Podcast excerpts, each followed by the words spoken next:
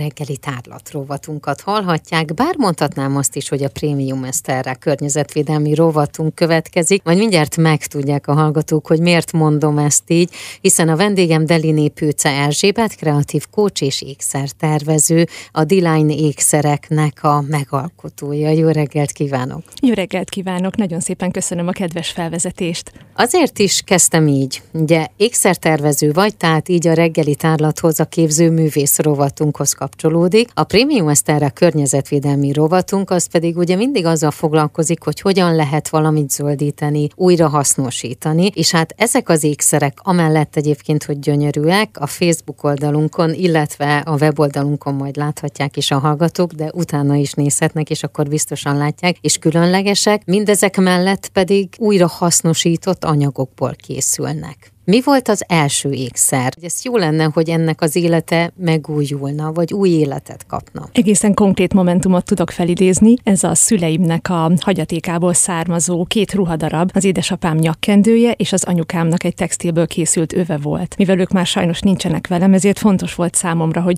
valamit átörökítsek ebből a, a hagyatékból, amit ők rám hagyományoztak, és ebből a két textíliából készült az első újrahasznos ékszerem. Ez volt akkor a momentum, az első pillanat, de ugye IT-s cégnél is dolgoztál, óriási nagy cégnél, kreatív kócsként, vezetőként, és aztán közben mellette volt a hobbi az ékszertervezés? Igen, hogyha valaki kérdezi, hogy melyik vagyok én, akkor általában úgy szoktam definiálni, hogy a művészet a keret, és minden uh-huh. más az ennek a szegmense. Tehát amikor vezetőként dolgoztam, ugyanúgy a kreativitást is vittem magammal, a multicégnél voltak újrahasznosítással foglalkozó kreatív napok, amiket én vezettem. Azt képzeld el, hogy az irodában fellelhető elérhető mindenféle alapanyagból, a gemkapocstól a papírig, ezekből csináltunk uh-huh. ilyen értékes, hasznos dekorációs tárgyakat. És akkor honnan indult a Design ékszerek? A Design ékszerek névadója az egyik kollégám volt, az egyik multicégnél, aki mindig viccesen megszólított így, hogy Miss Design, és azért volt érdekes, mert ezt a külföldiek számára is kiejthető névnek bizonyult. Így gondoltam, hogy ezt átörökítem, átmentem a, a márka névvé, és nagyon bevált. Úgy látom, hogy könnyen megragadja az embereknek a figyelmét. Milyenek a te ékszerek? Ékszerei? Lázadó ékszereknek definiálom őket. Azt gondolom, hogy én magam is mindig a lázadást képviseltem, és a vásárlóim közül is azokat a hölgyeket szólítják meg elsősorban, akik valahogy kitűnnek a környezetükből, akik nem félnek észrevehetőek lenni, akik vezető pozícióban vannak. Érdekes, hogy vezetek erről is statisztikát, uh-huh. hogy mhm. ki milyen foglalkozást űz. Ügyvédek meg közszereplők elég szép számmal vannak köztük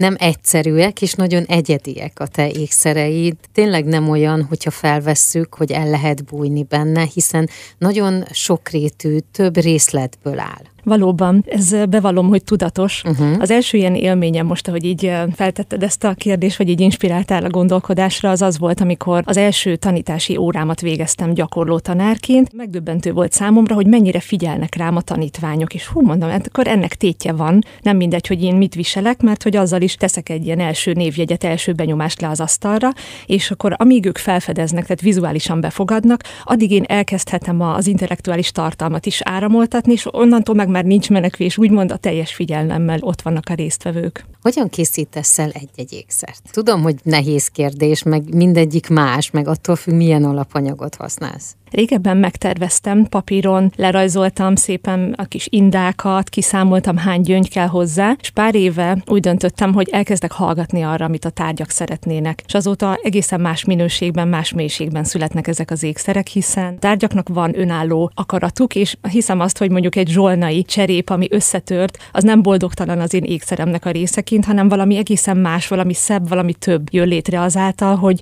nem én erőszakolom rá az akaratomat a tárgyakra, hanem meghallgatom, hogy ők mi, mivé szeretnének válni. Kicsit az jutott eszembe most, ahogy erről így meséltél, hogy ami az esküvőknél szokott lenni előtte, hogy egy valami régi és valami új. A te ékszereid is így adódnak össze? Igen, és nagyon érdekes, mert azt figyeltem meg, hogy az új tárgyak, vagy az új elemek, amik bekerülnek a kollekciómba, szoktam barátnőktől is kapni, meg itt a kerületben is, a második kerületben vannak újra hasznos csoportok, és ott is megörökölök nagyon sok olyan ékszert, aminek története van. És ugye az újak húzzák magukkal a régit, tehát uh-huh. hogy soha nem tudom tudok olyan ékszert készíteni, amiben csak új vagy csak régi elemek vannak. Tehát szüksége van egyiknek a másikra, hogy ilyen érdekes szimbiózis alakult ki. Milyen technikával dolgozol? Ez is nagyon különleges. Sújtás technikának hívják, ami nagyon vékony sejem zsinóroknak az egymáshoz való szorgos öltögetéséből áll. Türelmet igényel, azonban nagyon egyszerű. Workshopokat is tartok, és a résztvevők meg szoktak először ijedni, hogy úristen, itt varni kell. Biztos mindenkinek van valami régi rossz beidegződése az általános iskolai háztartást meg technika órákból, és nagyon élvezem azt a momentumot, ahogy átlendülnek ezen a, uh-huh. a, a rossz hiedelmen, meg félelmen, és elkezdenek feloldódni benne. Mi ez a technika? Hova megyünk vissza az időben? Oroszországból származik. Az időben egészen messzire megyünk vissza, 1800-as évek uh-huh. nagyjából, és akkor még azt hiszem, hogy szintetikus, nem csak sejem alapokból készítették magát ezt a sejem zsinort, illetve Bécsbe is elutazunk ebben a témában, hiszen ezeket a passzomány, meg sújtás díszítéseket, amit a mentékre vartak, ugye a magyar kultúrában is megtalálható, ennek a, a modernebb változata ez a technika. A nyitány mai vendége Deliné Pőce Erzsébet, ékszertervező, kreatív coach, a Diline márka megalapítója. Már is folytatjuk a beszélgetést. Mi a közös egy csigaházban, egy darab törött porcelánban, egy lepke színjátszó szárnyában és egy régi nyakkendőben?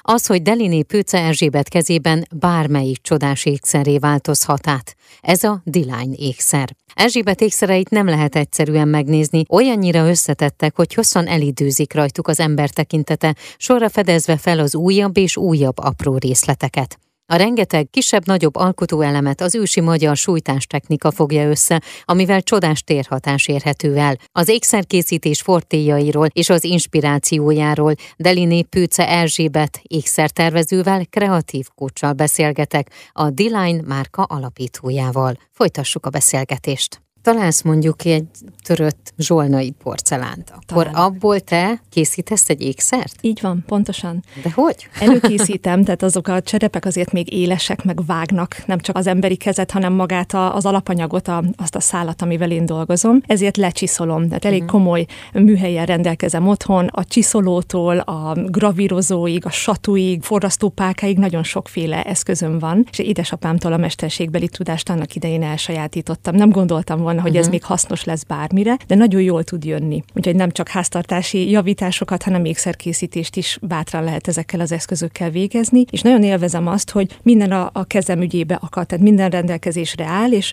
úgy képzelem, mint egy karmester, aki előtt ott áll a zenekar, és akkor na, akkor játszunk valami jót, akkor uh-huh. melyik a mhm. kedvencünk, most adjuk elő azt. Mindegyik ékszerednek van külön neve, vagy kollekciókat hoztál létre? Az utóbbi időben elkezdtem kollekciókban gondolkozni, és de a kollekción belül mindenkinek ennek van külön egyéni felismerhető neve, ami alapján azonosítani is lehet. Az utánrendelés azonban bajos, mert általában mindenből tényleg ennek okán egy-egy készül, hogy az alapanyagokat nem lehet uh-huh. pótolni, de azt látom, hogy, hogy a kollekciók nekem is segítenek letisztítani a gondolataimat, mi az, amit ki akarok fejezni, mi, amit szeretnék üzenni, és érdekes módon azt látom, hogy ha saját magamat korlátozom, hogy kevesebb alapanyagból vagy színből kell alkotnom, akkor szárnyat kap a kreativitásom. Amikor így keretekhez igazodsz. Így van, uh-huh. így van. Mik azok az alapanyagok, amiből ékszert készítesz? Nagyon szeretek ásványokkal dolgozni, szeretem az üveget, a textilek azok az örök szerelmeim, akkor amiből még nagyon szívesen készítek, azok gombok. Van különleges kollekcióm, ami emutojás héjból készült, aminek természetes festetlen zöld színe van. Nagyon vonza a tekintetet, és nagyon elegáns tud lenni. Van meteorból, mamutfogból, tehát olyan nagyon-nagyon változatos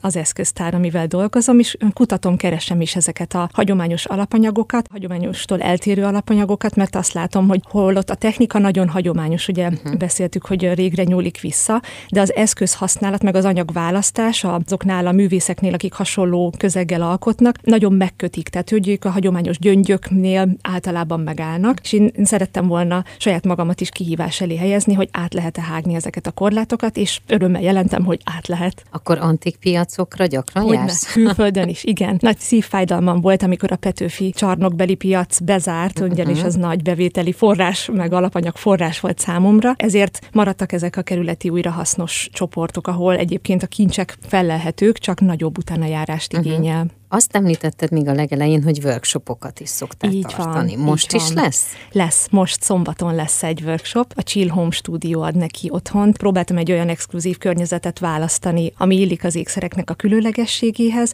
Van egy másik helyszínem Budán, az pedig a Patent Studio. Nagyon-nagyon szeretek ott is workshopokat tartani. Budán is, Pesten is jól jön egy-egy főhadiszállás. Maga a környezet is mindkét helyen inspiráló. Arra szoktam bíztatni a hozzám jelentkezőket, hogy hozzanak magukkal olyan tárgyakat, amik számukra jelentőséggel bírnak, valami üzenetet hordoznak, és hogy nem kell például egy egész kardigent megtartani azért, mert az valakitől van, vagy valakire emlékeztet, hanem mondjuk egy gombot vagy egy részletét bele tudjuk építeni az ékszerbe. Ékszertervező vagy és kreatív kócs is. Mind a kettőt gyakorlott? Mind a kettőt, ráadásul trénerként is hmm. jeleskedem, önállóan is, és az egyik barátnőmmel közösen. Azt látom, hogy az egyik segíti a másikat, tehát a jóból megyek a még jobban, uh-huh. nem igazán kell most már kompromisszumot kötnöm, hogyha dolgozom. Nagyon segíti a fókuszáltságomat az, hogyha mondjuk egy tréningre készülök, és ékszert készítek közben. Tehát, hogy, hogy nagyon-nagyon jól tudnak jönni a kreatív ötletek. Tehát, hogy ez a kreativitás az átjárja az összes tevékenységet. És viszont, tehát, hogy az emberekből töltekezem, de néha jól esik visszavonulni, uh-huh. és mhm. akkor az ékszerkészítés pont ezt az egyensúlyt adja. Most 2023-ban kitűztél valamilyen célt, vagy van valami jövőbeni elképzelés, hogy hova szeretnél ezzel eljutni, vagy most nagyon jó, ami van, és ez maradjon így meg? Bár csak megélném azt a pillanatot, amikor azt látom, hogy nagyon jó, és uh-huh. maradjon így. Szeretem elismerni azokat az eredményeket, amiket elértem, de mindig vannak célok. Most az a cél, hogy 2024-ben a Milánói Homi ékszerbőrzén vegyek részt a csapatommal, ugyanis most már bővültem az Erzsi barátnőm, az egyik legjobb barátnőm, aki segít nekem az adminisztrációs feladatokban, illetve van egy háttércsapatom, akik a technikai részletekért felelősek. Egy csapattal szeretnék a 2024-es esztendőben felkészülten részt venni, úgyhogy a 2023-as év arról fog szólni, hogy egy erős csapatot, megerősödött média jelenlétet tudjak hozni, ami a márkát előre lendíti. Mit kívánjak? Mi lenne a legjobb? Tehát a 2024 az akkor sikerüljön, megvalósuljon, Köszönöm. és aztán beszéljünk róla, hogy milyen volt. De mi lenne tehát a legjobb? hogyha kívánnál nekem, akkor azt kérném tőled, hogy egy jó csapatot kívánj nekem. Olvastam nemrégiben egy könyvet, az a címe, hogy Jóból kiváló Jim Collinsnak a könyve. Uh-huh. Amikor vezetőként dolgoztam, és kiválaszthattam a saját beosztottaimat, nagyon fontos volt számomra, hogy azt a motivációt lássam az illetőben, ami arra képesíti, hogy bármit meg tudjon tanulni, hiszen ő elkötelezett, ő motivált, ő lojális, és ugyanilyen csapatot szeretnék a Dilánynak is felépíteni. Én akkor kívánom, hogy megvalósuljon, és a jó csapat művészetét pedig tudjátok gyakorolni. Nagyon-nagyon köszönjük. Köszönöm szépen. A nyitány mai vendége Deliné Pőce Erzsébet volt, kreatív coach, ékszerkészítő, a D-Line ékszer megálmodója.